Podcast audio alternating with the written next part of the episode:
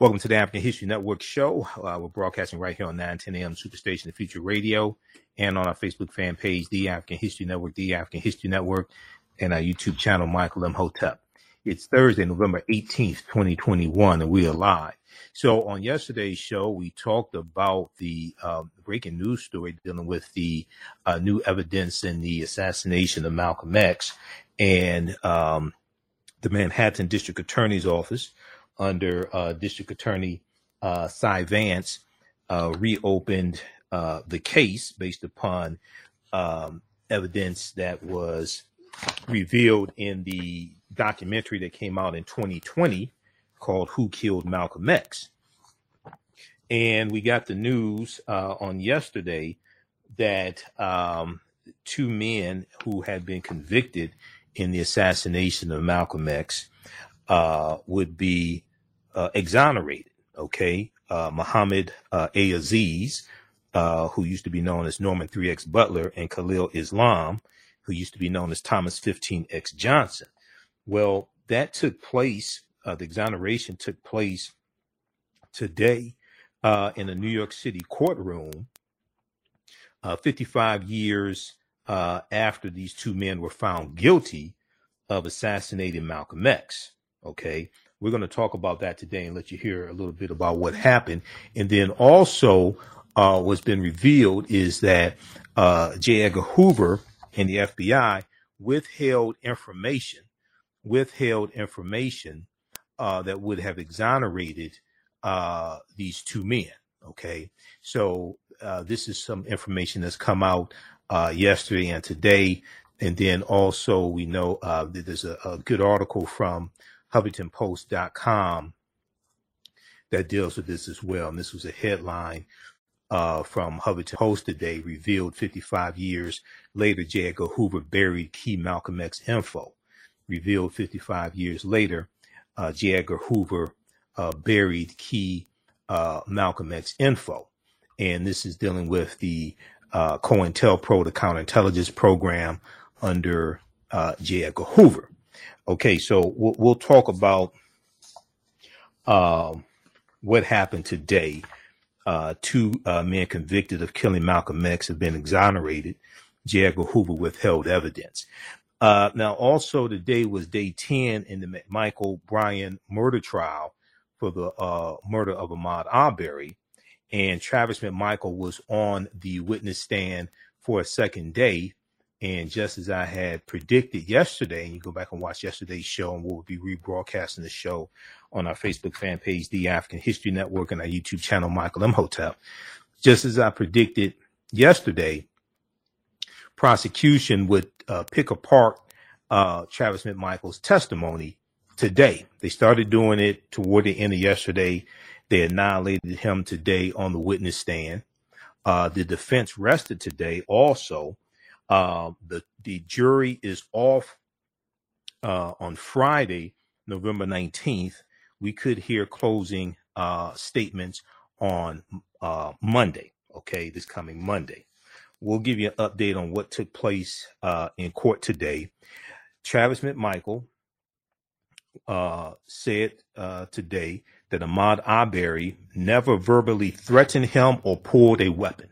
Travis McMichael said today that Ahmaud Arbery never verbally threatened him or pulled a weapon. And see, this is what I was saying on yesterday's show. Now, Travis McMichael testified uh, yesterday about all this training that he had uh, in uh, Coast Guard and, and police training and things like this. And he talked about he had hand to hand combat training and he was the one with the shotgun. He was the one uh, in the truck chasing Ahmaud Arbery, but uh, for some reason it was Travis McMichael who feared for his life, not Ahmaud Arbery. You're the one doing the chasing, and this is and this is what I said. Okay, he said he raised his gun to de-escalate the situation. Okay, well, you Ahmaud Arbery is unarmed. You're the one that's armed. If you want to de-escalate, if you if you are the aggressor and you are chasing him and he's constantly that running away from you from the defense in the Ahmaud if you're chasing case, him and he's running away from you its case okay hold on trial just a second three Georgia men in the shooting um, of Ahmaud Arbery The prosecution had already close something out outside here. the courtroom a If prayer you, vigil by um, supporters of Arbery. If you were chasing him, he's constantly running away from you. Why don't you just go in the other direction and leave him alone? That would de-escalate the situation. Okay, so uh, we'll discuss that. And then uh, Julius Jones. Julius Jones' life was spared today by Republican Governor Kevin Stitt in Oklahoma. He was removed off of death row, but uh, he has no possibility of parole. We're going to talk about this. I posted about this uh, on our Facebook fan page, The African History Network, The African History Network, and my YouTube channel, Michael Imhotep, I M H O T E P. Well, I posted about it, posted about it on our Facebook fan page. This is ridiculous. Uh, he should be allowed to apply for parole as well. So we'll talk about this as well. Um, you listen to the African History Network show right here on 910 AM Superstation, Future Radio. I'm Michael Imhotep. We'll be back in a few minutes. Kwanzaa is coming and the KwanzaaShop.com has all of your Kwanzaa needs. Order your Kwanzaa set today, which includes a Kinara, candles, a mat, a cup, the African American flag, and a basket. Visit the KwanzaaShop.com, the KwanzaaShop.com. They have Kinara sets, which include a candle holder, candles, a mat, and a cup. Kwanzaa is December 26th through January the 1st. Add the early bird discount code for 10% off your order placed before November 28th. Visit thekwanzaashop.com and place your order today. TheKwanzaaShop.com has all of your Kwanzaa needs to celebrate this African American Pan African holiday. TheKwanzaaShop.com.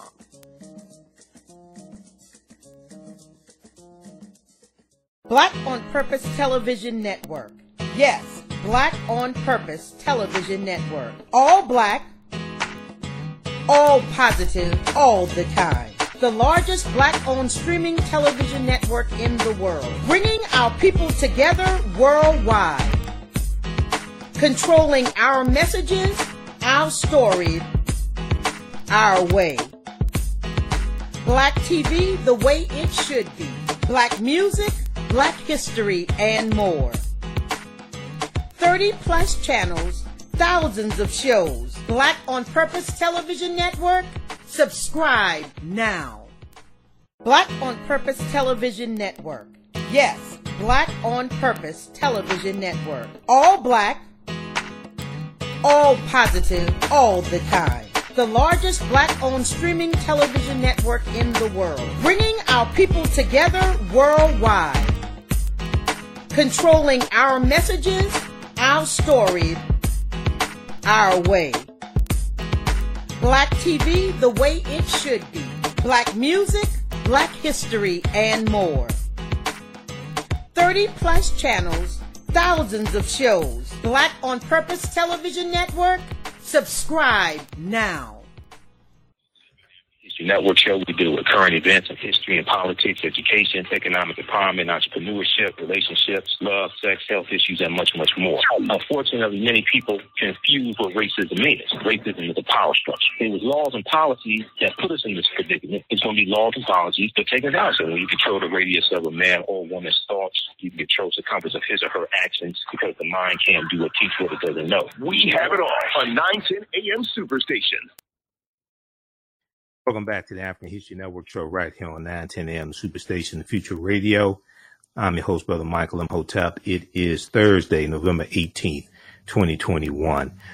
Uh, and we are live calling numbers 313-778-7600, 313-778-7600 is the calling number if you have a question or comment. Okay. So right before the break, we were talking about, uh, we talked about this on, on our Wednesday show, uh, the new development in the uh, assassination of, uh, of Malcolm X and two men convicted in his assassination uh, have been exonerated. We're going to go to clip one, Shakita, in just a second here from NBC Nightly News. Okay. Um, and this took place today in a uh, New York City courtroom. Now, one of the things that was revealed, and um, on tomorrow's show, I'm going to play a clip from the Rachel Maddow show. Rachel Maddow did a really good job uh, covering this story on Wednesday. Roland Martin did an excellent job um, uh, yesterday as well. Um, and we, we, talked a little bit about that from uh, Roland's show yesterday. Roland had uh, Abdul Rahman Muhammad uh, on on Roland Martin Unfiltered on Wednesday, who was the uh, man who did the documentary "Who Killed Malcolm X" that really exposed what was taking place and um, the cover up uh, behind Malcolm's assassination. Okay, and there were other other scholars, etc. But this is what this is what really caused the case to be reopened. All right, so uh, in uh, New York Times has some good updates here. And I want to look quickly here, and then we're going to go to this. Uh, we're going to go to this clip here uh, from NBC Nightly News dealing with what took place today in court. Um, but they have one good article: "Exonerated is bitter. Exoneration is bittersweet for men cleared in Malcolm X's murder." But if we look here at the uh, updates from uh, the New York Times, uh, two men are exonerated in Malcolm X killing after quote unquote travesty of justice. After quote unquote travesty of justice. Now, uh, Muhammad Aziz, who used to be known as Norman 3X Butler, um, he said that he does not need, uh, he said, quote, I do not need this court, these prosecutors, or a piece of paper to tell me I am innocent, end quote. Uh, Muhammad Aziz, uh, who spent two decades in prison, said, okay. Now, um, he was paroled uh, around 2009 now I want to go to uh, let's see, let's look at this here. Um,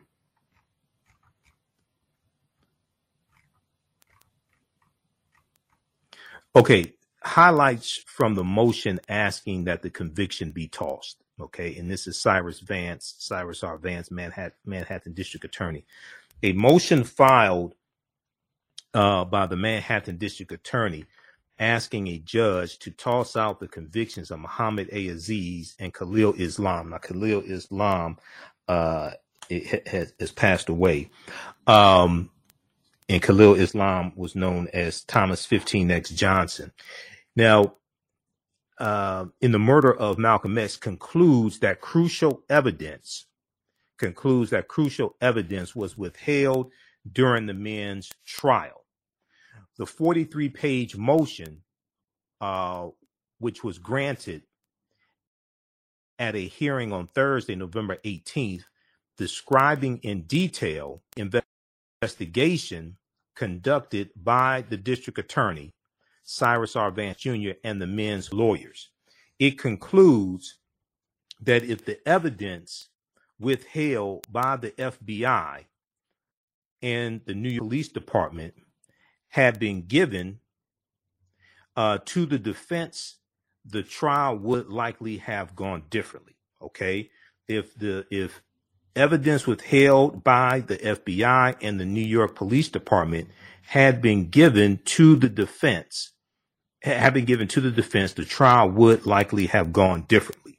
Okay, and this is something that came out in um, in, in the documentary and I saw the documentary, uh, like I said yesterday, I saw when it um, came out on Netflix. I watched it two or three times last year. I'm going to go back and watch it again. We'll talk about this on our Sunday show. Also, we'll talk about uh, The Harder They Fall, the African American Western that's on Netflix now, The Harder They Fall. We'll discuss that as well. Um, quote, these defendants did not receive a fair trial, the motion says and we respectfully uh, submit that their conviction should be vacated and the indictment against them be dismissed and the indictment against them be dismissed. Okay, now a new witness. The motion includes a host of new findings. It mentions an interview with a new witness uh, known as uh, described as JM, the, the letters JM, conducted only days after the reinvestigation began. JM said he was answering the telephone at the Nation of Islam's Harlem Mosque the day of the assassination and that his account backed up the alibi of uh, Muhammad Aziz, uh, formerly known as Norman 3X Butler. Quote, JM recalled receiving a phone call from Muhammad Aziz at around 3 p.m. on February 21st, 1965, the day Malcolm X was assassinated, informing him that Muhammad Aziz had just heard Malcolm X had been shot, end quote, the motion says. JM then, then hung up and went to the mosque's captain, and together the two men called Mr. Aziz back at his home. The two men called Mr. Aziz back at his home. Quote, JM reached Aziz at home and told him the captain wanted to speak to him, end quote. The motion says a simple sentence that lends credence to Muhammad Aziz's story that he was at home at 3 p.m. when Malcolm X was assassinated. Now, a trove of documents from law enforcement. The motion details more than a dozen reports compiled by the FBI and the NYPD, New York Police Department, that were not disclosed to the defense, that were not disclosed to the defense, several of which point toward the man's innocence. So, as what's been coming out in opening up this case, and what we talked about on yesterday's show, Rachel Maddow talked about it on the Rachel Maddow show on Wednesday uh, November 17th. Roland Martin dealt with this on Roland Martin Unfiltered on Wednesday also. I'll be back on Roland Martin Unfiltered on Friday. I'm a panelist each Friday on Roland Martin Unfiltered as uh, the New York Times is reporting, as this piece here from Huffington Post is reporting. The FBI and the NYPD withheld information. Okay revealed 55 years later, J. Edgar Hoover buried key Malcolm X info. So the um, Huffington Post has a really good article, and uh, we'll talk about this uh, a little bit today and, and probably uh, some more tomorrow and Sunday. Uh, name of the article from the Washington Post is um, Hoover hid that some witnesses in Malcolm X assassination trial were FBI informants. Okay, we're going to pull this up here. And then uh, we're going to go to clip one and squeeze that in before the break. Uh, read this article here from Huffington Post. Hoover hid that some witnesses in Malcolm X assassination in Malcolm X assassination trial were FBI informants. Okay. All right. Now, um, let's go to let's go to uh, let's go to clip one, Shakita.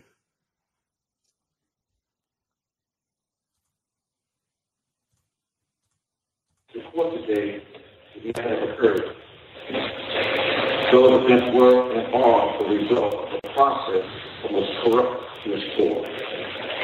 One that was all to deliver to black people in 2021. While I do not need this court, these prosecutors, or a piece of paper will tell me I'm innocent, I am very glad that my family, my friends, and the attorneys who have worked and supported me over these years are finally saying the truth that we have all known, officially recognized. I'm an 83-year-old man who was victimized by the criminal justice system. I do not know how many more years of creative activity I have. However, I hope the same system that was responsible for this travesty of justice also takes responsibility for the immeasurable harm caused to me during the last 55 or 56 years and beyond. There can be no question that this is a case that cries out for fundamental justice. This court's paramount purpose is and always has been to uphold the law and pursue justice. To Mr. Aziz and your family, and to the family of Mr. Islam, I regret that this court cannot fully undo the serious miscarriages of justice in this state and give you back the many years that were lost. Dismissal of the indictment is the full extent of this court's authority. But for the reasons set forth in the joint application and based on the record that has been made today, this court's mandate requires that the judgments of conviction be vacated and that the indictment against Mr. Aziz and. Islam be dismissed. The joint motion is hereby granted. And the record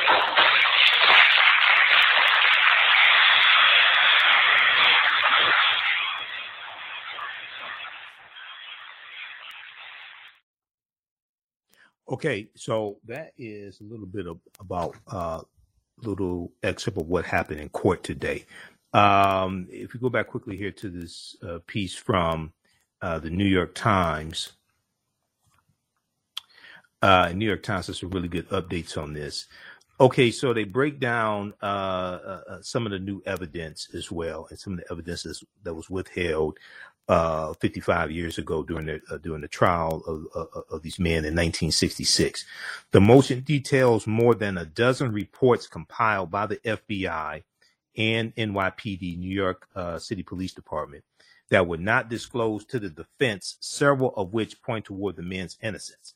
The FBI reports contain the accounts of several witnesses who describe gunmen who do not resemble the two men, as well as details about agency informants, FBI informants, who were present in the Washington Heights ballroom, the Audubon ballroom in in in um, the Washington Heights area of uh, New York, where Malcolm X was assassinated. Okay, we'll deal with this on the other side of the break. Listen to the African History Network show. I'm Michael Imhotep. We'll be back in a few minutes. Kwanzaa is coming, and the KwanzaaShop.com has all of your Kwanzaa needs. Order your Kwanzaa set today, which includes a Kinara, candles, a mat, a cup, the African American flag, and a basket. Visit thekwanzaashop.com, thekwanzaashop.com. They have Kinara sets, which include a candle holder, candles, a mat, and a cup. Kwanzaa is December 26th through January the 1st. Add the early bird discount code for 10% off your order placed before November 28th. Visit thekwanzaashop.com and place your order today. TheKwanzaaShop.com has all of your Kwanzaa needs to celebrate this African American Pan African holiday. TheKwanzaaShop.com.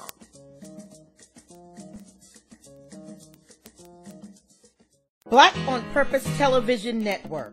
Yes, Black on Purpose Television Network. All black, all positive, all the time. The largest black owned streaming television network in the world, bringing our people together worldwide. Controlling our messages, our stories, our way. Black TV the way it should be. Black music, black history, and more. 30 plus channels, thousands of shows. Black on Purpose Television Network. Subscribe now. Hi, I'm Joel Wilson, President and CEO of JCW Computer Consulting LLC, a technology implementation firm with over 20 years of satisfying customers. We offer a full spectrum of industry top tier branded services. We are an authorized partner or reseller for Lenovo, Zoom, T-Mobile, Microsoft 365 and Surface tablets, Google Workspace, Acer, Asus, Samsung, PC PCmatic security software, and many more. Our online store features laptops, Chromebooks, computers, printers, accessories, and software. Businesses, take advantage of our free one-hour Zoom tech consultation and know we offer top nationwide high-speed internet service providers, voice over IP, and cellular phone services.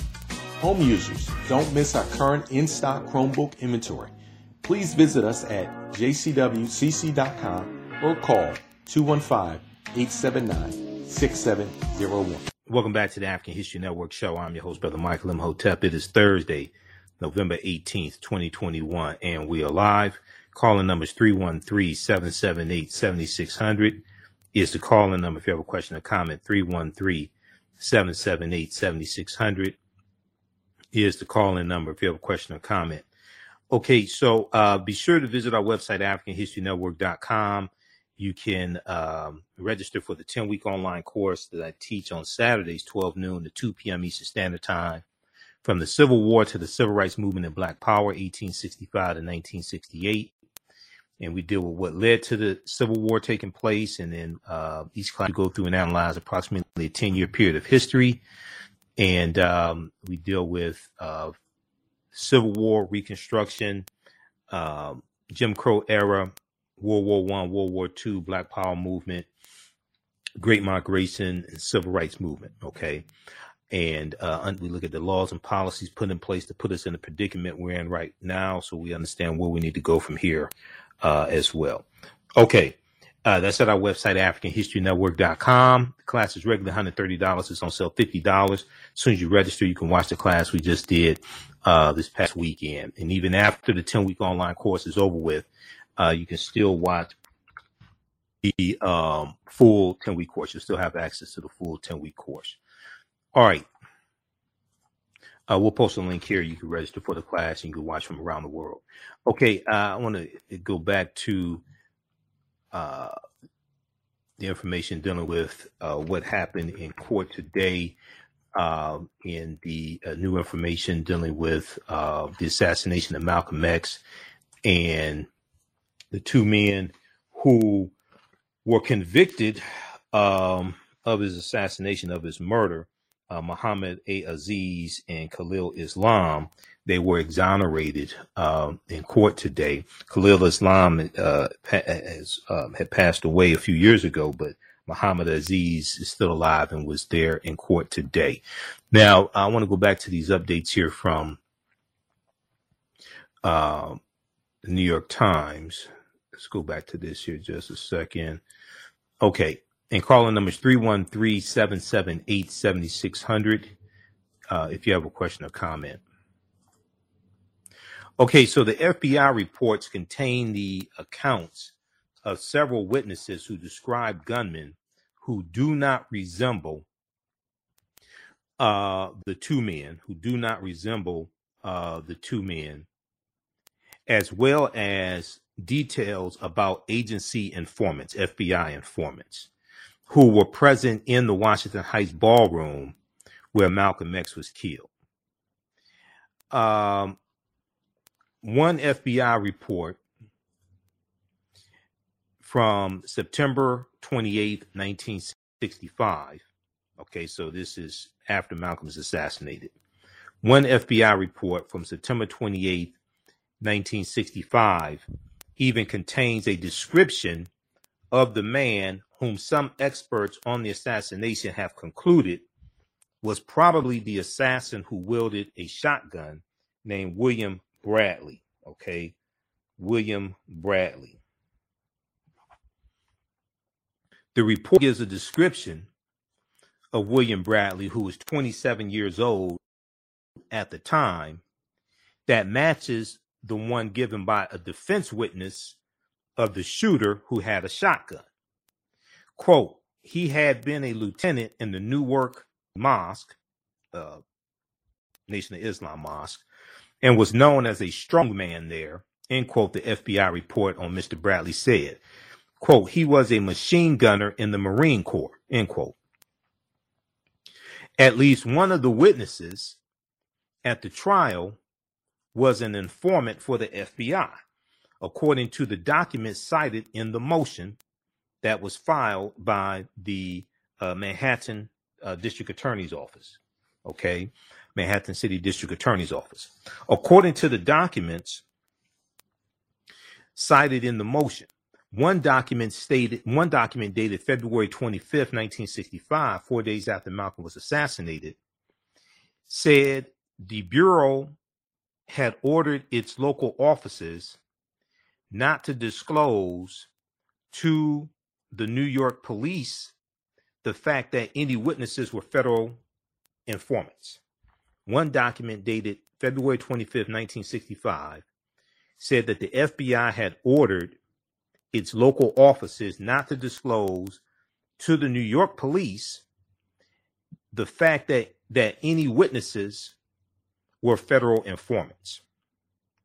Now, in addition, several FBI reports indicated that on the orders of the agency's director, J. Edgar Hoover, informants were told not to disclose their relationship with the FBI when talking to the New York police and prosecutors about Malcolm's assassination, according to a footnote in the motion filed in court today.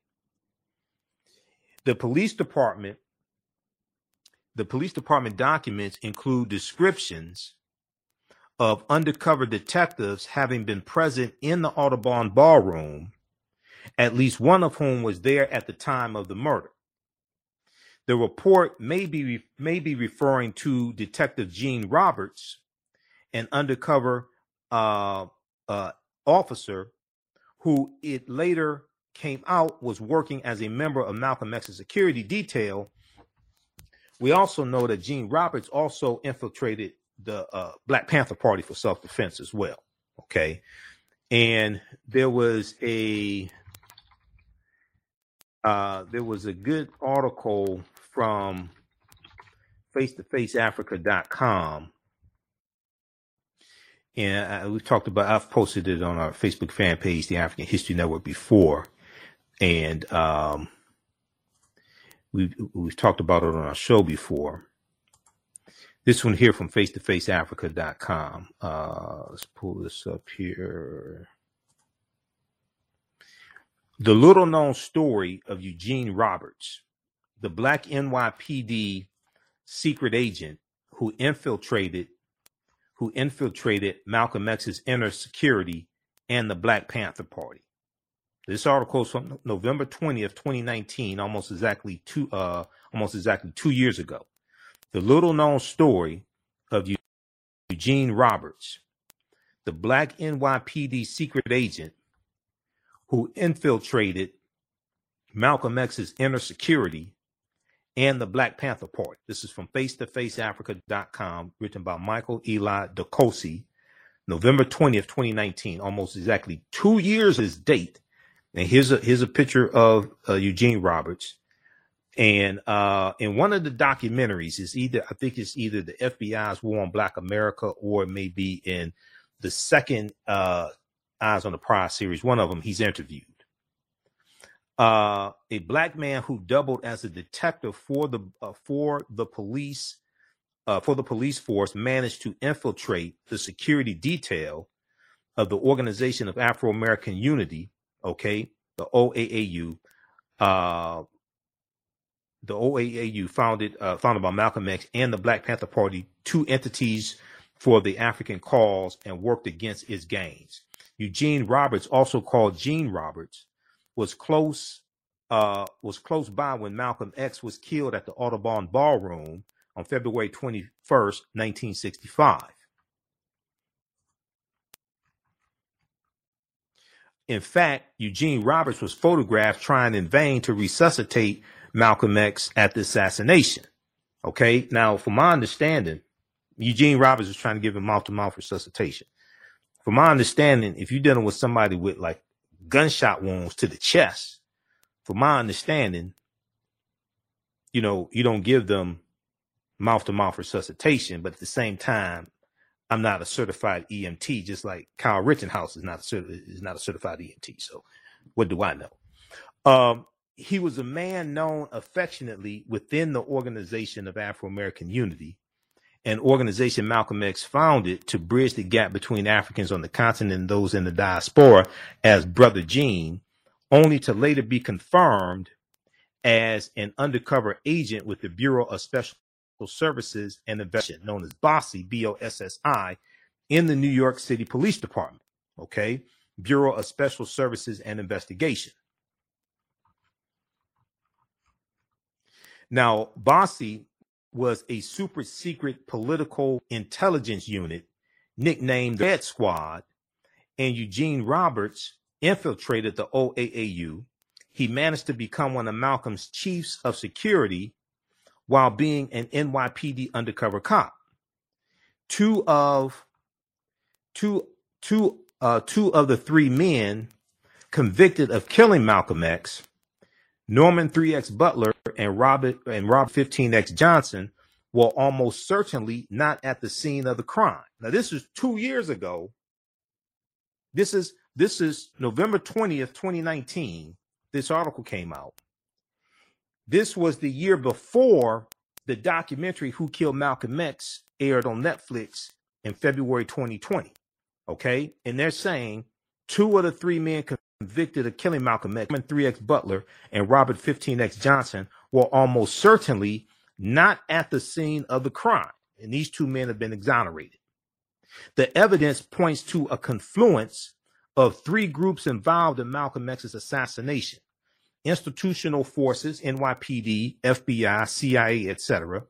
They they say Nation of Islam because we know um, the new the Newark, New Jersey mosque. Uh, we know that um, Mujahid Abdul Halim, uh, who is also known as uh, uh, it was one of them from the uh, uh, Newark, New Jersey mosque. Okay, now Mujahid Abdul Halim, who used to be known as Thomas Hare, aka Thomas Hagan, he admitted to kill. He admitted to shooting Malcolm X, being there and shooting Malcolm X, but he said the other two men were not there, and he, and he said the other two men were not involved. The two men who've been exonerated.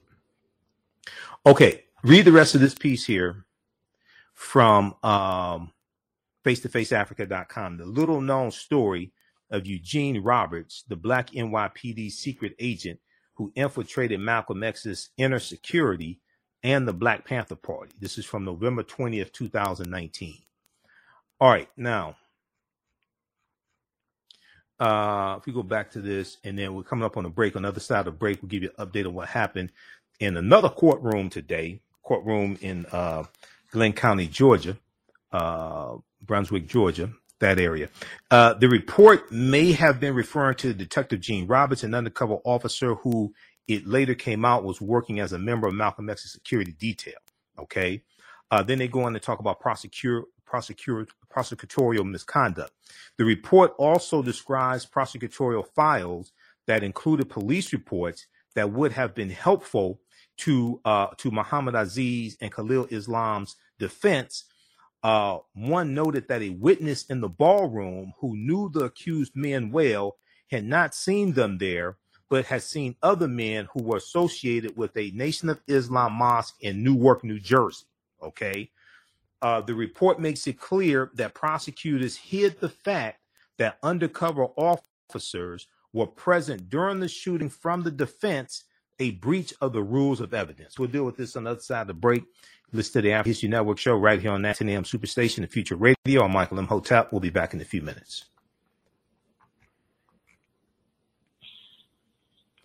Stand by. Back from break in four minutes. Stand by. All right. Back from break in four minutes. Okay. Uh, be sure to register for the my Saturday online class from the Civil War to the Civil Rights Movement and Black Power, 1865 to 1968. That class is on sale $50. It's a 10 week online course. We just posted a link here. It's also at our website, AfricanHistoryNetwork.com. Stand by, back from breaking four minutes. And then if you like this type of information, you can support the African History Network, dollar sign the AHN show through Cash App, dollar sign the AHN show through Cash App, also through PayPal, paypal.me forward slash the AHN show, paypal.me forward slash the AHN show.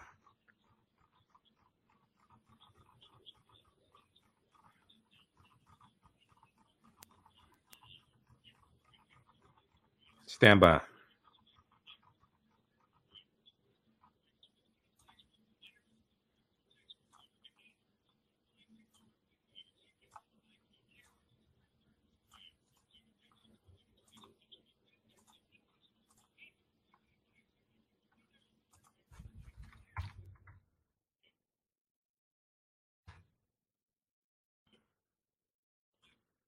All right, back from breaking two minutes.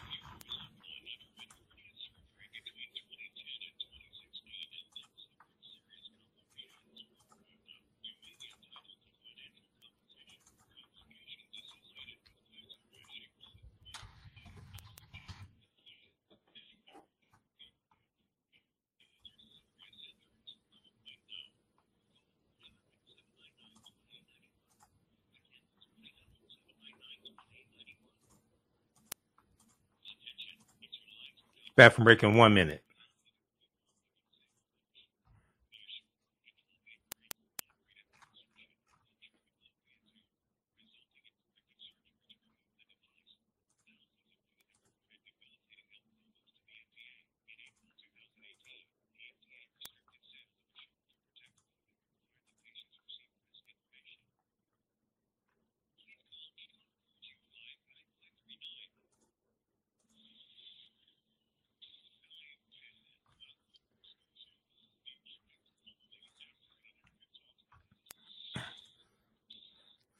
Welcome back to the African History Network show right here on 910 AM Superstation Future Radio. I'm your host, Brother Michael Imhotep. All right. Um, I want to go to this uh, next story here quickly. Uh, we're going to go to clip two. Uh, Shakita, we're going to go to clip two here dealing with uh, what happened in court today in the um, Ahmaud Arbery murder trial, the McMichael uh, Bryan uh, murder trial and the murder of Ahmaud Arbery. Okay, so Travis McMichael was on the witness stand for a second day, and he was annihilated on the witness stand by the prosecution, uh, lead prosecutor Linda uh, Dunikoski. Um, let's go to, I want to go to uh, clip number two here from NBC Nightly News. Travis McMichael testifies for second day in, in Ahmaud Arbery killing. And he testified, once again, he testified that Ahmaud Arbery never verbally threatened him or pulled a weapon. Let's go to clip two.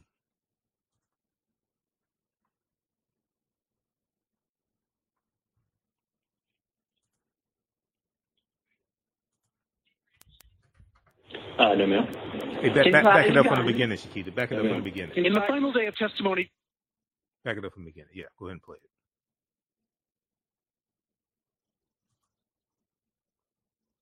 it. Not threaten me, bro. All right. Didn't brandish any weapons. Uh, no, ma'am. Didn't pull out any guns. Ma'am. in the final day of testimony, prosecutors spent hours challenging Travis McMichael's claim that Ahmaud Arbery attacked him and that he shot and killed Arbery in self-defense back in February of last year. Didn't pull out any knife. No, ma'am. Never reached for anything, did he? Uh, no. He just ran. Yes, he was just wrong. McMichael insisting he and his co-defendants had been trying to detain Arbery until police could arrive, suspecting he had been involved in an uptick in crime in a neighborhood on edge. At one point, he accused Arbery of attacking the pickup truck driven by defendant William Bryan. Michael testifying he feared Arbery would come at him and his father, Greg McMichael, next. He was acting weird. He was acting funny that when I was trying to talk to him prior. So I'm on alert. The prosecution pushed back. So you're telling the jury that a man who has spent five minutes running away from you, you're now thinking is somehow going to want to continue to engage with you, someone with a shotgun, and your father, a man who's just said, stop or I'll head off, by trying to get in their truck? That's what it shows. Yes, ma'am. Outside the courtroom, hundreds gathered to support Arbery's family, including numerous black pastors. I'm thankful for this family who has In response to a defense attorney's request to restrict the number of ministers Arbery's family can invite to court, singling out two men again this morning. The court is authorized to exclude Reverend Sharpton and Reverend Jackson from the courtroom without a hearing. The judge again refused the request, the release of Arbery's family. I just want to say thank you to all the pastors who traveled near and far to come and just to be with us in this very, very difficult, difficult time. So, Ron, now that both sides have rested their case, what's next? The jurors get a long weekend. They're off tomorrow and back Monday for closing arguments and perhaps the start of deliberations. All three defendants face charges that include murder and the possibility of life in prison if convicted. Okay. So that is a little bit of what happened uh, in court today. And then also the defense rested uh, today as well. NBC Nightly News, uh, NBC News uh, has this uh, article here. Defense rests uh, in Ahmaud Arbery shooting.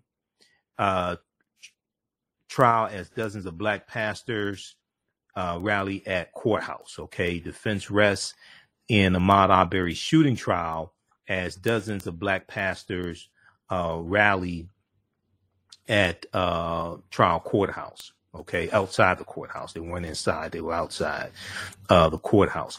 Okay, now I, I posted uh, an article here from um, ABC News. ABC News had a really good article, and it dealt with uh, some key points. We, are going to go to clip three from the Black News Channel, Shakita. Just. Oh hell, we're out of time. Um, we'll play. We'll play this. Uh, we're going to continue on our on our social media platforms. Uh, our Facebook fan page, The African History Network, The African History Network, and our YouTube channel, Michael Imhotep. But this uh, article here, and we'll talk a little bit about Julius Jones. We'll give you a quick update what's going on there. We'll talk about this some more on tomorrow's show. Um, Travis McMichael testifies Ahmaud Arbery never verbally, uh, never verbally threatened him or pulled a weapon. This is from uh, ABC News. Read this article here. This is some damaging testimony that uh, came out today. He never threatened you at all, prosecutor asked of Arbery. Okay. Now, and okay, let's pause that. Uh, Travis McMichael returned to the witness stand on Thursday, and under cross examination uh, from uh, the prosecutor, repeated that Ahmaud Arbery never verbally threatened him or brandished a weapon during the five minutes he and his father and their neighbor chased Ahmaud Arbery before Travis McMichael fatally shot him. Prosecutor Linda Dunikoski attempted to undermine the 35 year old uh, McMichael's uh, credibility by getting him to concede to inconsistencies, getting him to concede to inconsistencies uh, between what he told police the day of the shooting and what he told the Brunswick, Georgia jury during his direct testimony. Okay, during his direct testimony uh, on Wednesday, uh, November 17th. So he started uh, testifying uh, late Wednesday and continued today. Quote, not once in your statement to police did you say that you and your father were trying to arrest Mr. Arbery because they tried to use uh, the citizens arrest law that dates back to 1863 when Georgia was part of the Confederacy and it was a law tar- targeting fugitive runaway slaves running away from Georgia plantations behind Union lines. They tried to use that as the reason to chase Ahmaud Arbery, but they never said to Ahmaud, citizens arrest, you're under arrest. And when the police arrived on the scene, they did not say they were trying to effectuate the citizens arrest. So uh, uh, Linda Dunikoski nailed him, picked apart his testimony once again today on the witness stand. Those watching on Facebook and YouTube, uh, keep watching. We're going to keep going for a, a few more minutes. We'll continue this uh, on tomorrow, and I'll be on Roland Martin Unfiltered on Friday and we'll be back Sunday, 9 p.m. to 11 p.m. Eastern Standard Time. Right now, it's correct. Wrong behavior is not over till we win Wakanda forever. Uh, we'll talk to you tomorrow. Peace. All right, stand by. Okay, let's keep going here. Then I have to get out of here. Um, okay, so uh, Linda Dunikoski, lead prosecutor, said not once in your statement to police did you say that you and your father were trying to arrest Mr. Arbery. And this is what I've been saying. This is what I've been saying since this trial started. This is what I've been saying each day. That's not what they told police when police arrived on the scene. Linda Dunikoski asked after inquiring about the defendant's training on probable cause during his time in the Coast Guard because Travis McMichael uh, uh, took the witness stand on Wednesday, and his defense attorney was asking all about all this training he's had in, in the in the Coast Guard and police training in the Coast Guard, and he said he had hand to hand combat training and all of this. But then you're the one with all the training, you're the one with the shotgun, you're the one with the hand to hand combat training. You're the one chasing the Ahmaud Arbery for five minutes, but you're the one that fears for your life, and, and, and is unarmed, running away from three white men. Not trying to attack y'all really until you until you know he runs into the side of a, a truck or something like that and he, he puts his hands against the truck. But he keeps running away from you all. You're you're the one that feels threatened. You're the one that fears for your life and you're the one with the gun and all the training and the hand-to-hand combat. Travis mcmichael acknowledged that in none of his statements did he tell the police that he and his father were attempting to make a citizen's arrest of Ahmaud Arbery.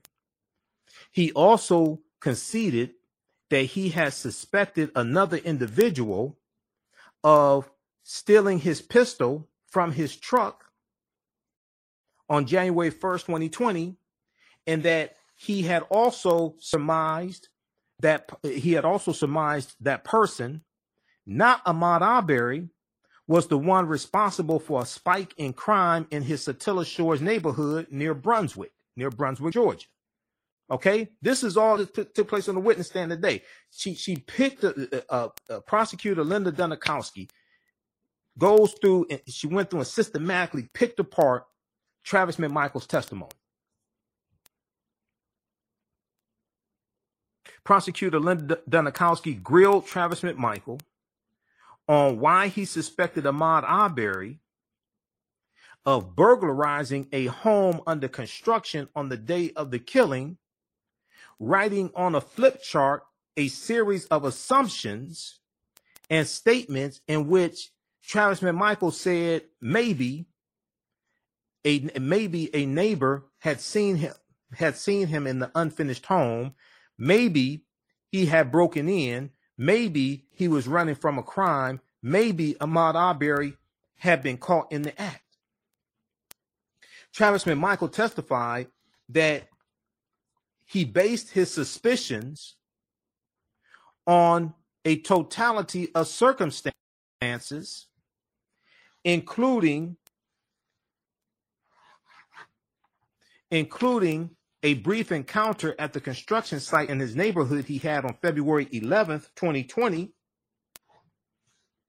with a man that turned out to be Ahmaud Arbery, whom he thought was armed because he reached into his pants.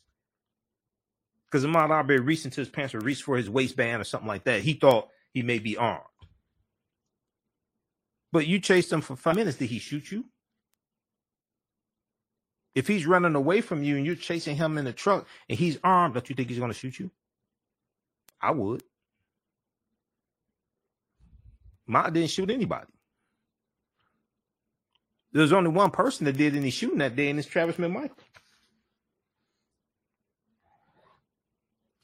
Travis McMichael, his 65 year old father, Gregory McMichael, and their neighbor, William Roddy Bryan, 53, have pleaded not guilty to charges of murder aggravated assault and criminal attempt to commit false imprisonment.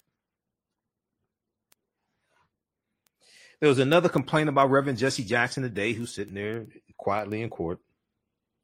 During Travis McMichael's testimony on Thursday, the Reverend Jesse Jackson sat in uh, the courtroom gallery with Ahmaud Arbery's parents, raising the latest of several objections from uh, William Bryant's attorney, Kevin Gough, that the presence of prominent African American pastors in the court was an attempt to intimidate the jury. They're just sitting there quietly. And he's saying, oh, they're trying to intimidate the jury. No, they have a right to be there. They're invited by the parents. They have a right to be there. And it's an open courtroom, it's open to the public. Judge Walmsley said he has already ruled twice Kevin Gough's motions to bar black ministers from the courtroom, finding that they have not been disruptive to the proceedings. The only person that's been disruptive is Kevin Gough because he's the one that keeps pointing out. They're just sitting there quietly. Nobody, they're not drawing attention to themselves. They're just sitting there quietly. Kevin Gough is the one that keeps drawing attention to them, sitting there quietly like everybody else watching the trial. And in apparent reaction to Kevin Gough's complaints, hundreds of African American pastors held a prayer held a prayer vigil outside the courthouse on Thursday as the trial was going on. They weren't in the the, the, the over 200 pastors were not inside the courthouse. They were outside the courthouse. First Amendment right, le- legally assembling, uh, having a prayer vigil, okay, not breaking any laws, anything like that. There's a picture of Reverend Jackson with Ahmaud's uh, mother and father. All right, now uh, read this uh, article here from. We posted this on our Facebook fan page, the African History Network. Read this article here from ABC News. Travis McMichael testifies Ahmaud Arbery never verbally threatened him or pulled a weapon. But you, but you're the one to fear for your life. You're the one with the shotgun. You're the one with the hand-to-hand combat training. You're the one with all this police training that you testified that you had. You're the one in the truck. You're the one chasing the mod. You're the aggressor, but you're the one fears for your life. And he's running away from you and he's unarmed. So if you fear for your life so much, well, why didn't you take your behind back home and leave him alone? He said he, he raised his gun to de-escalate the situation. Well, if you fear for your life so much, why to de-escalate the situation? Why don't you just go in the opposite direction, leave him alone? All right, now I want to go to this clip here. Um, this is from the Black News Channel. This is before they went on recess, I think for lunch today, but this is dealing with some of the testimony that came out today. And then also the prayer vigil that was taking place outside um, uh, of the court, uh, uh outside of the courthouse today. The prayer vigil with uh, it was it was African American pastors, but it was pastors of different races and different faiths. They had imams there, they had rabbis, so it was religious leaders. It wasn't just African American pastors, even though it was a lot of African American pastors. It was many religious leaders there in support of the family and calling for justice. Um, let me, okay, let's go to this clip here. Let me cue this up. One second here, because we're only on 9 10 a.m. for an hour. And okay, I think this is the right clip here. So I have to operate the boards myself after the first hour. Stand by. Okay, while we cue this up here, um, African American business owners, post the name of your business here on the thread of the broadcast, and we'll let you know how you can advertise uh, with the African History Network as well. Our current promotion: buy one month, uh, get two months free. Okay, stand by. Kwanzaa is coming, and the KwanzaaShop.com has all of your Kwanzaa needs. Order your Kwanzaa set today, which includes a Kinara, candles, a mat, a cup, the African American flag, and a basket. Visit thekwanzaashop.com, thekwanzaashop.com. They have Kinara sets, which include a candle holder, candles, a mat, and a cup. Kwanzaa is December 26th through January the 1st. Add the early bird discount code for 10% off your order placed before November 28th. Visit thekwanzaashop.com and place your order today. TheKwanzaaShop.com has all of your Kwanzaa needs to celebrate this African American Pan African holiday. TheKwanzaaShop.com.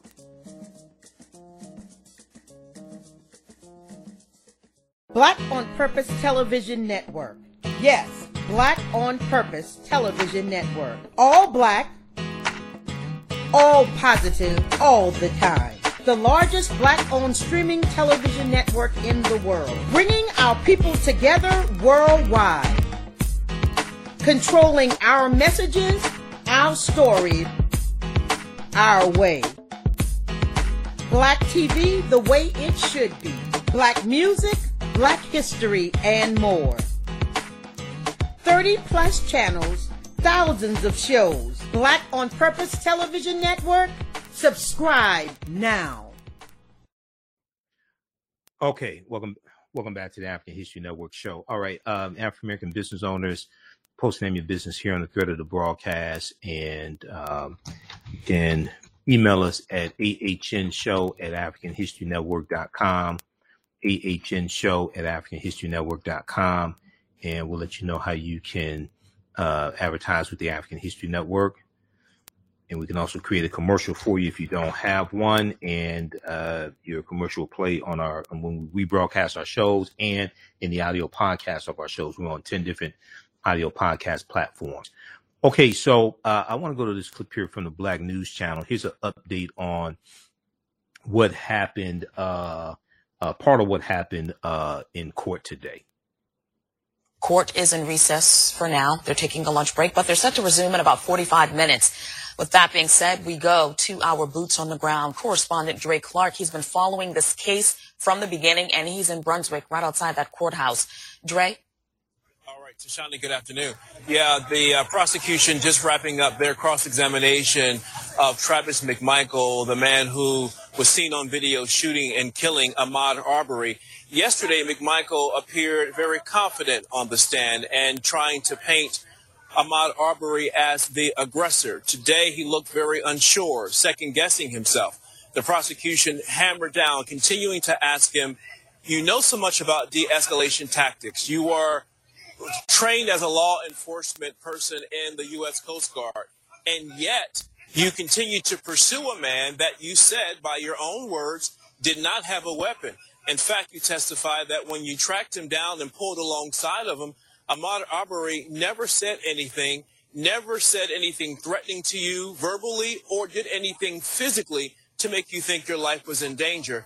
And you also had a 12 gauge shotgun in your vehicle. Uh, she said you had every opportunity to turn around and simply wait for the police, and you didn't do that. Let's go back into the courtroom so you can take a listen to what Travis McMichael said, or at least part of what he said under cross examination. You don't know who stole your gun. There was no probable cause to arrest Mr. Arbery for the theft of your handgun on January 1st, 2020. No, ma'am.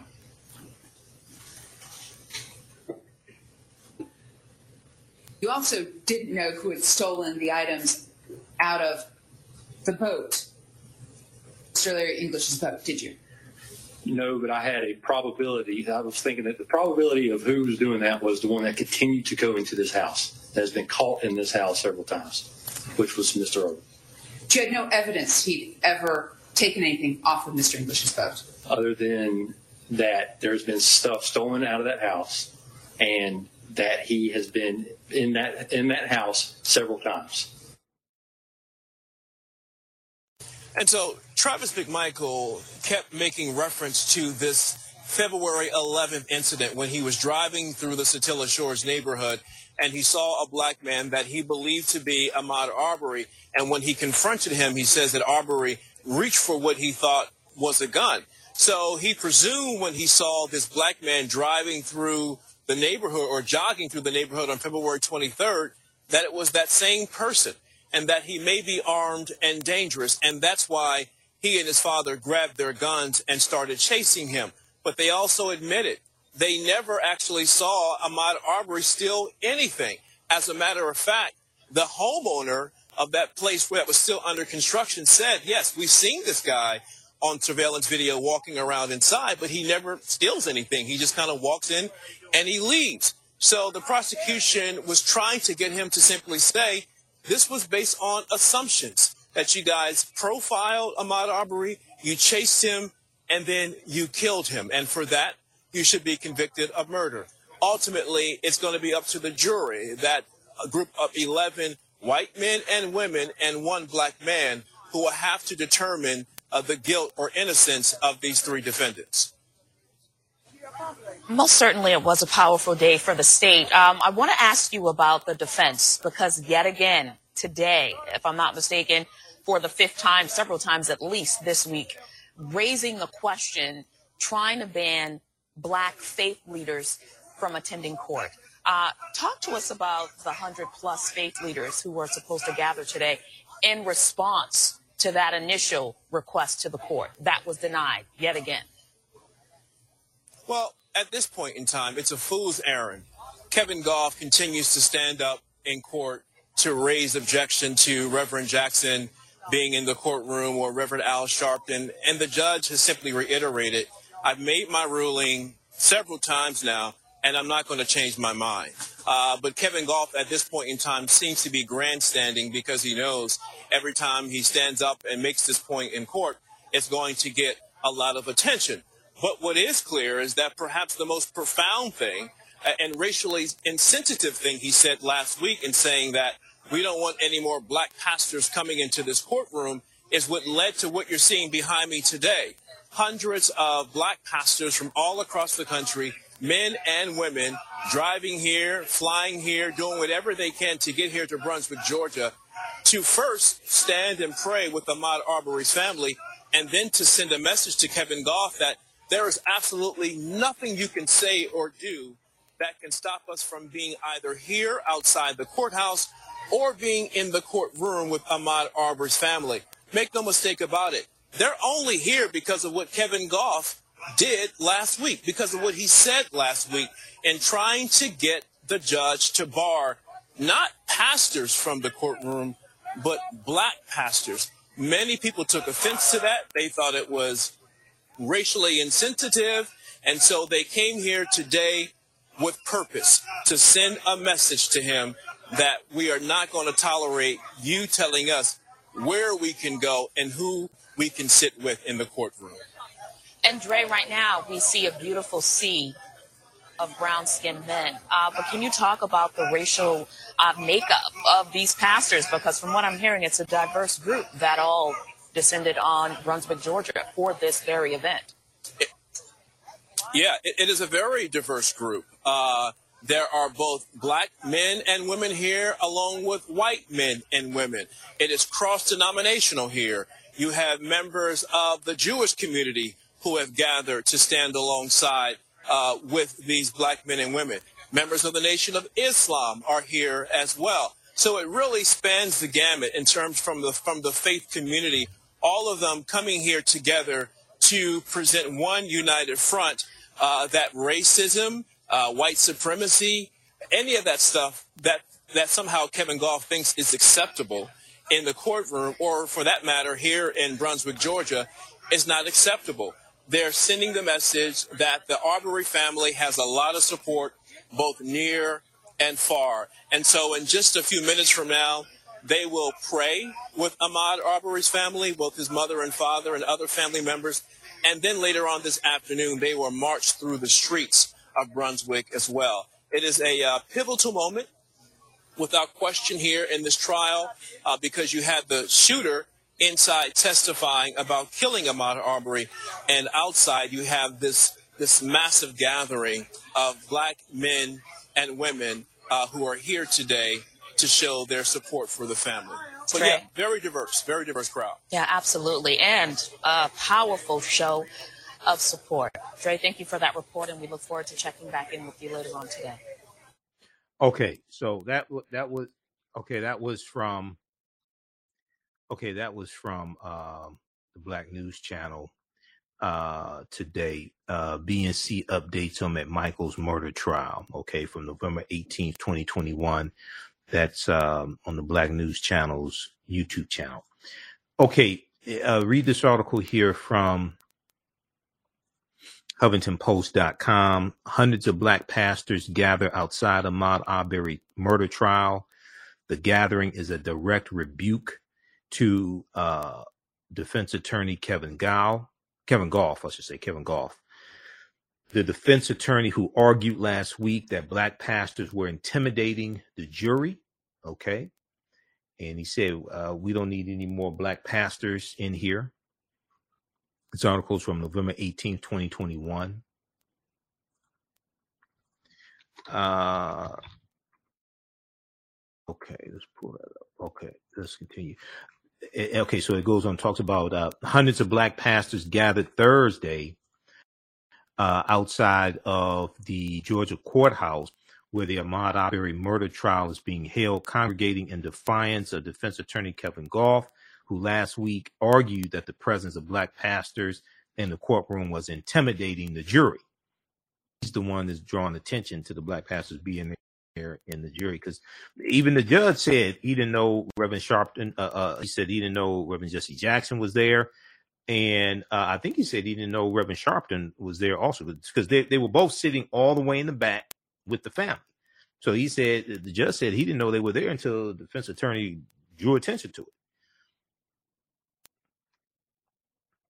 We don't want any more black passes in here, Kevin Gough told Judge Timothy Walmsley last Thursday, um, which was uh, November 11th, while arguing to have Reverend Al Sharpton removed from the Brunswick courthouse, which is a public courthouse, by the way.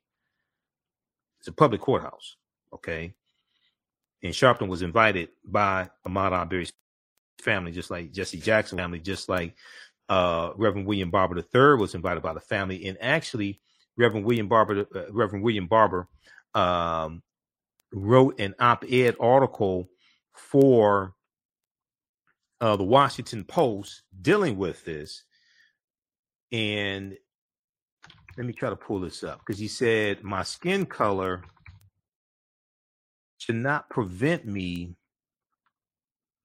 from uh what he said my skin color my skin color should not prevent me from uh attending the trial of Ahmaud Arbery's accused killers. And Reverend William Barber talks about how he was invited by the family to uh come and, and attend the trial. This one right here, read the, uh, read this piece here this op-ed that he wrote for uh, the Washington Post.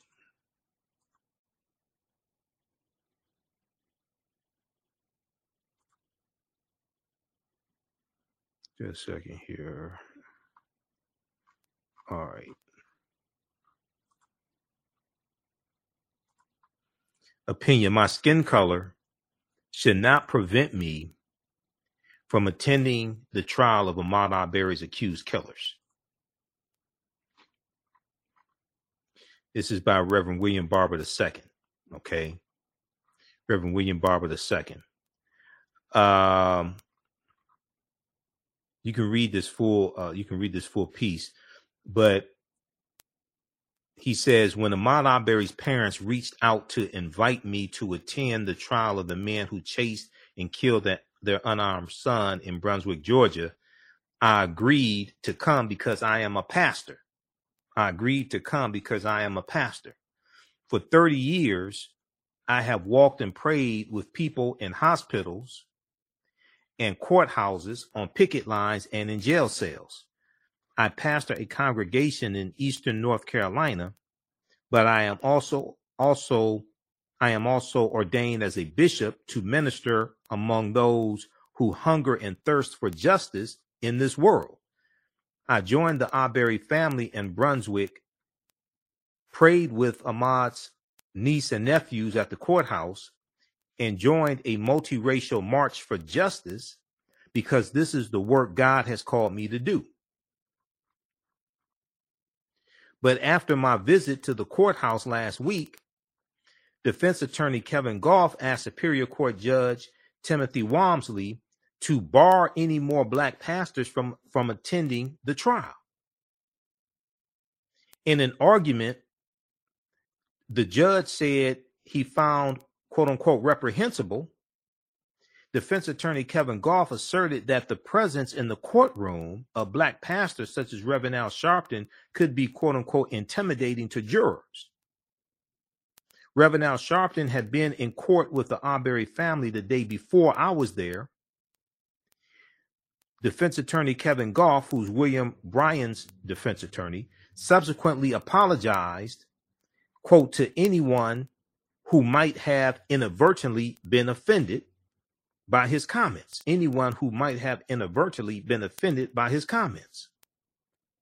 But when the Reverend Jesse Jackson attended the trial on Monday, uh, November 15th, Kevin Gough reiterated his objection, emphasizing again his concern about black pastors and ask which pastor is next. Which pastor is next? Now,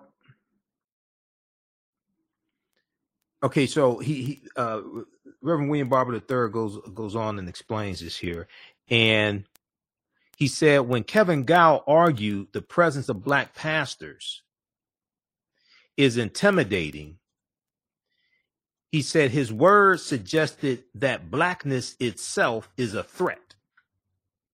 When defense attorney Kevin Gough argued that the present pastors is intimidating, his words suggested that blackness itself is a threat. This is telling because to me it seems the, that the three men on trial found Ahmaud Arbery's blackness intimidating as well. This is telling because to me it seems that the three men on trial found Ahmaud, Ar- found Ahmaud Arbery's blackness intimidating as well. Though Ahmaud Arbery was an unarmed unarmed jo- jogger, these men say they assumed he was engaged in, in criminal activity and pursued him with weapons. They assumed he was engaged in criminal activity and pursued him with weapons.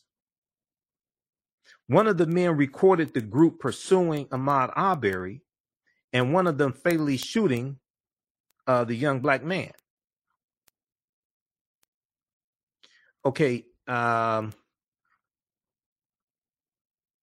so Reverend William Barber goes on to say abolitionists who insisted on the full humanity of black people were seen as intimidating and disruptive to the social order. White or black, they were often portrayed as dangerous radicals, while those who accepted slavery were seen as reasonable defenders of the social order. Because abolitionists, many being an abolitionist was dangerous. Okay, being an abolitionist was very, very was dangerous. Most of the abolitionists, majority of them are going to be in the north, even though you, even though you have smaller number in the south. But being an abolitionist was dangerous. One, two.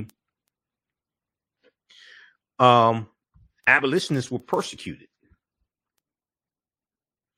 Abolitionists who insisted on the full humanity of black people were seen as intimidating and dis- and disruptive to the social order, white or black, they were often portrayed as dangerous radicals.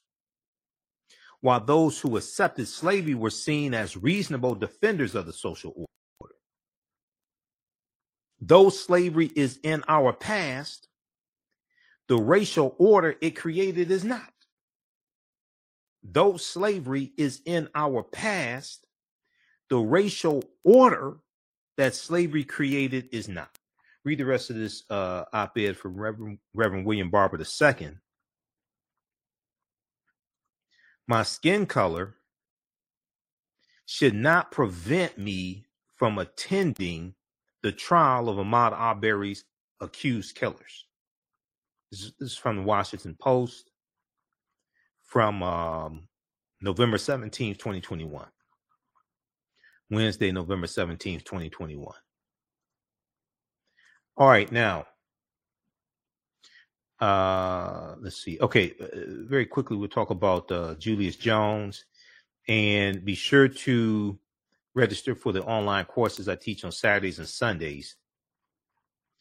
Uh, we have the information at our website, African.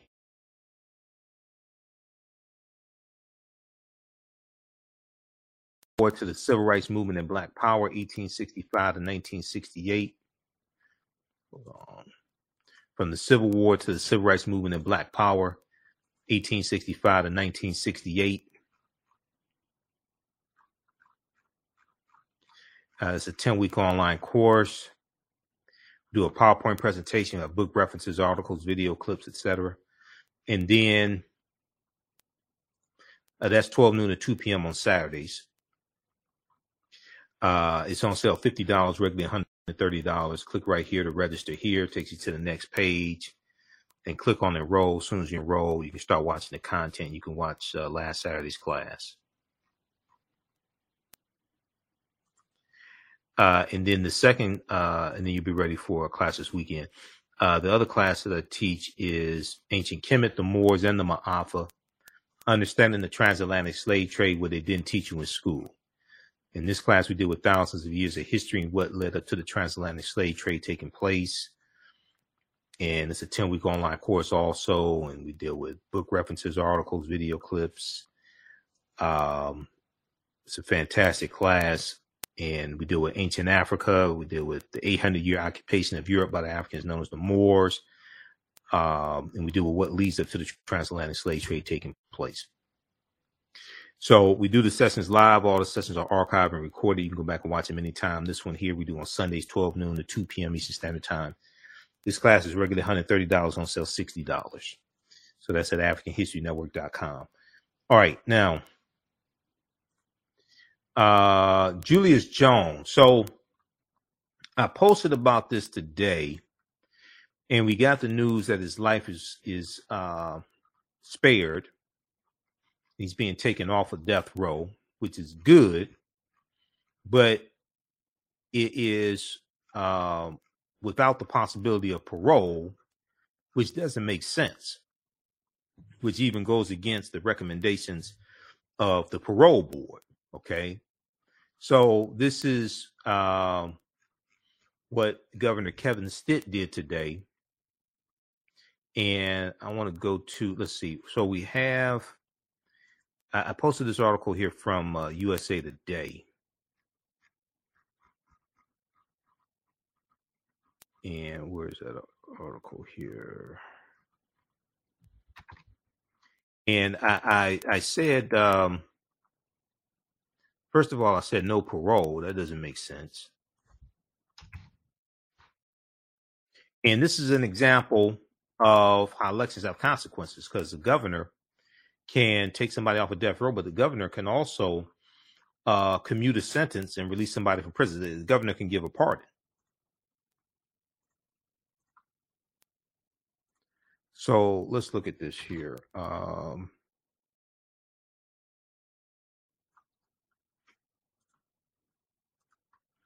all right, now this is from USA Today.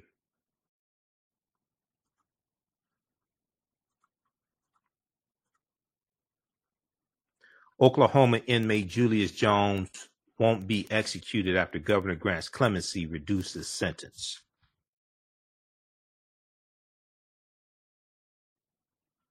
Now, uh, I'm going to show you what I posted on Facebook today.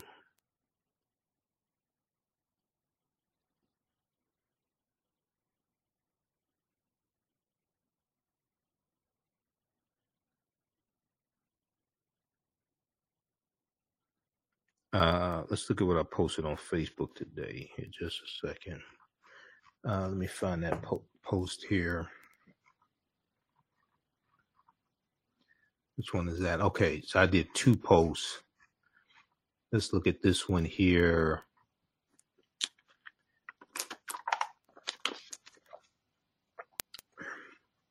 This was the article um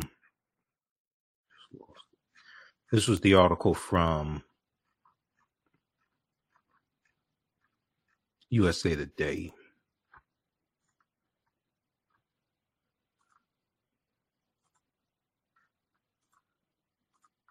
All right, so here's what I've posted. Uh, so this is the article from USA Today. Oklahoma inmate Julius Jones won't be executed after governor grants clemency, reduces sentence.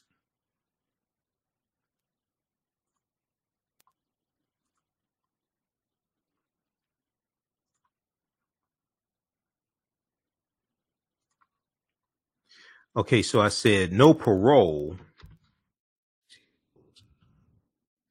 I said no parole. This is an example of how important electing the right governor is. And you know what? I think we can uh we can do, I think is can we just show the actual okay, whatever. Julius Jones should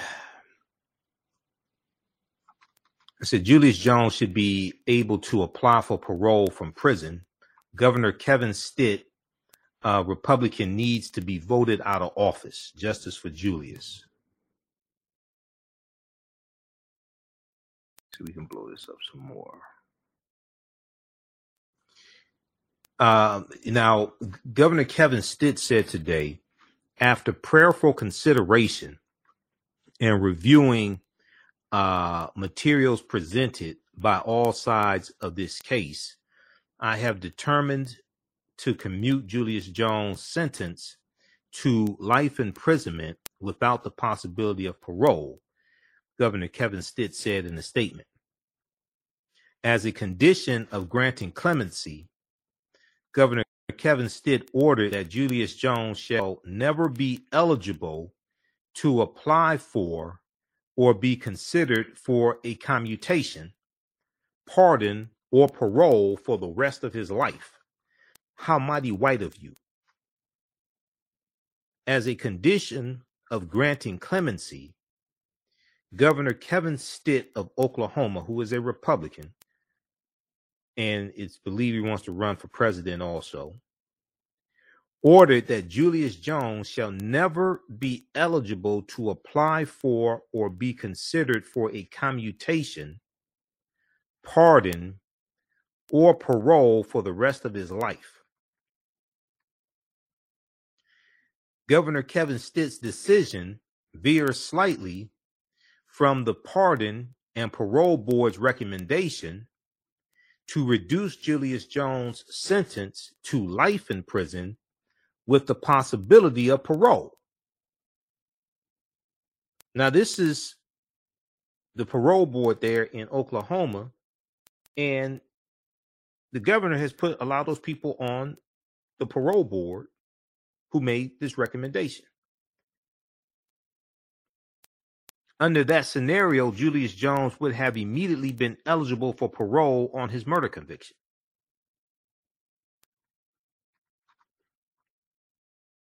All right, now uh, I want to go to this clip here from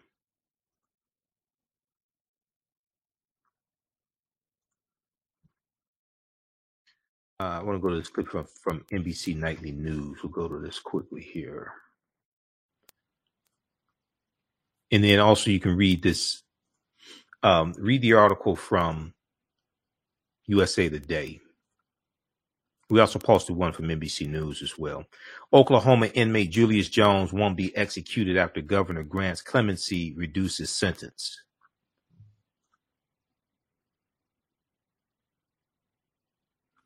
Following a recommendation from the Oklahoma Pardon and Parole Board, Governor Kevin Stitt on Thursday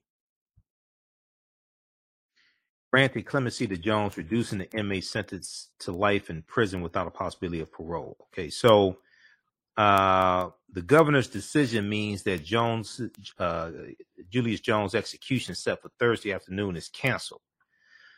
The clemency marks a partial win for a diverse group of activists and supporters who have proclaimed the inmate was wrongfully convicted in the 1999 fatal shooting of insurance executive Paul Howell during a carjacking. All right, uh, let me cue this up here from NBC Nightly News. Let me cue this clip up just a second here. Okay, so Ahmaud Arbery. This is Julius Jones clip, clip number three.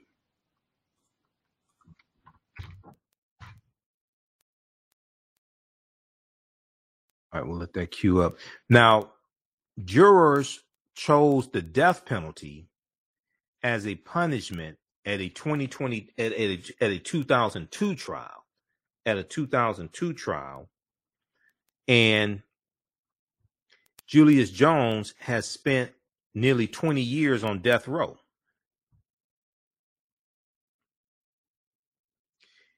Julius Jones' attorney praised the governor for blocking the execution, but said she had hoped Governor Kevin Stitt would have granted her client the option of parole.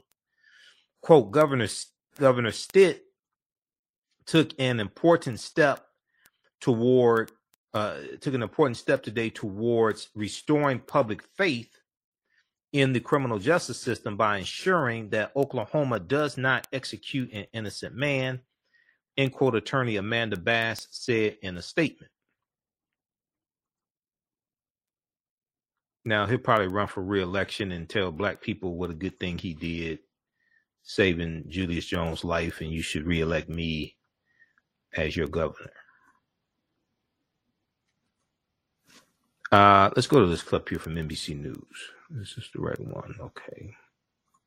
Celebrations across Oklahoma erupted as news of the 11th hour clemency spread.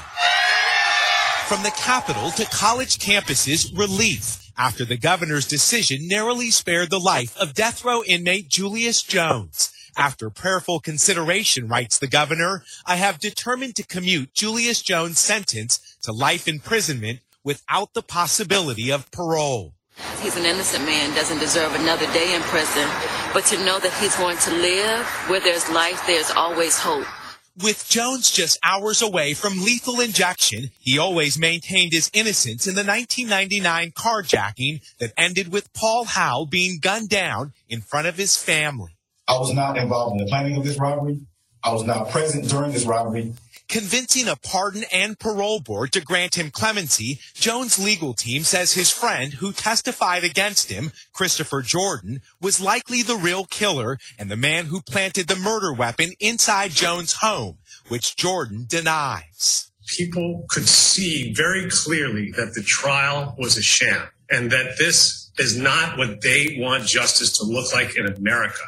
And Julius himself is a compelling character, a promising young man who was arrested for a crime he didn't commit at 19 years old. Amid a wave of grassroots protests, walkouts, and rallies, celebrities, athletes, and politicians showed their support, along with 7 million who signed a petition to prevent Jones' execution. But it's not only the prosecution who says there's overwhelming evidence Jones is guilty. So does the victim's family. I am here to warn you. He is not innocent. Would you have this man over to your house with your family around your children? Tonight, 22 years after a life was lost, another was narrowly spared. Miguel Almaguer, NBC News. Okay. All right. So that was from today, uh, NBC Nightly News. Uh, read this article here from USA Today. Oklahoma inmate Julius Jones won't be executed after governor grants clemency reduces uh, sentence. All right. Uh, okay. If you like this type of information also you can support the african history network. Dollar sign the ahn show through cash app. Dollar sign the ahn show through cash app. And then through paypal paypal.me forward slash the ahn show this is our official Cash App account, dollar sign the AHN show, S H O W. And when you go to it, it'll, it'll, this, this is our Cash App tag, dollar sign the AHN show, S H O W. It'll say Michael and show my picture there. These other ones here are fake African History Network Cash App accounts. It's not us. Uh, so don't donate to them. And we also have the information at our website, AfricanHistoryNetwork.com. Click on click on the yellow donate button. We're here six days a week, so this helps us keep doing the research, stay on the air, keep broadcasting. Uh, let's see here. All right. So I'll be on Roland Martin Unfiltered on Friday. Usually a panelist on Friday. We'll talk about that some as well. We'll, uh, and we're here Sunday, 9 p.m. to 11 p.m. Eastern Standard Time. We're on Sundays of two hours the African History Network show. Uh, if you want me to do a presentation for your group or organization, email me at ahnshow at africanhistorynetwork.com. ahnshow at africanhistorynetwork.com. Uh, Kwanzaa's coming up, Dr. King Day, African American History Month. Uh, if you want me to do a presentation in person, out of state, in Detroit, out of state, virtually, email me ahnshow at africanhistorynetwork.com and then the online classes that I teach. If you want me to do those classes in person or virtually for your group or organization, email me as well. All right, we have to get out of here. Remember, the African History Network to focus on educating, empowering, and inspiring people of African descent throughout the diaspora and around the world because right now it's correct wrong behavior. It's not over till we win. We're kind of forever. We'll talk to you tomorrow. Peace. Kwanzaa is coming, and the KwanzaaShop.com has all of your Kwanzaa needs Order your Kwanzaa set today, which includes a kinara, candles, a mat, a cup, the African American flag, and a basket. Visit thekwanzaashop.com, thekwanzaashop.com. They have kinara sets, which include a candle holder, candles, a mat, and a cup. Kwanzaa is December 26th through January the 1st. Add the early bird discount code for 10% off your order placed before November 28th. Visit thekwanzaashop.com and place your order today. TheKwanzaaShop.com has all of your Kwanzaa needs to celebrate this African American Pan African holiday. TheKwanzaaShop.com.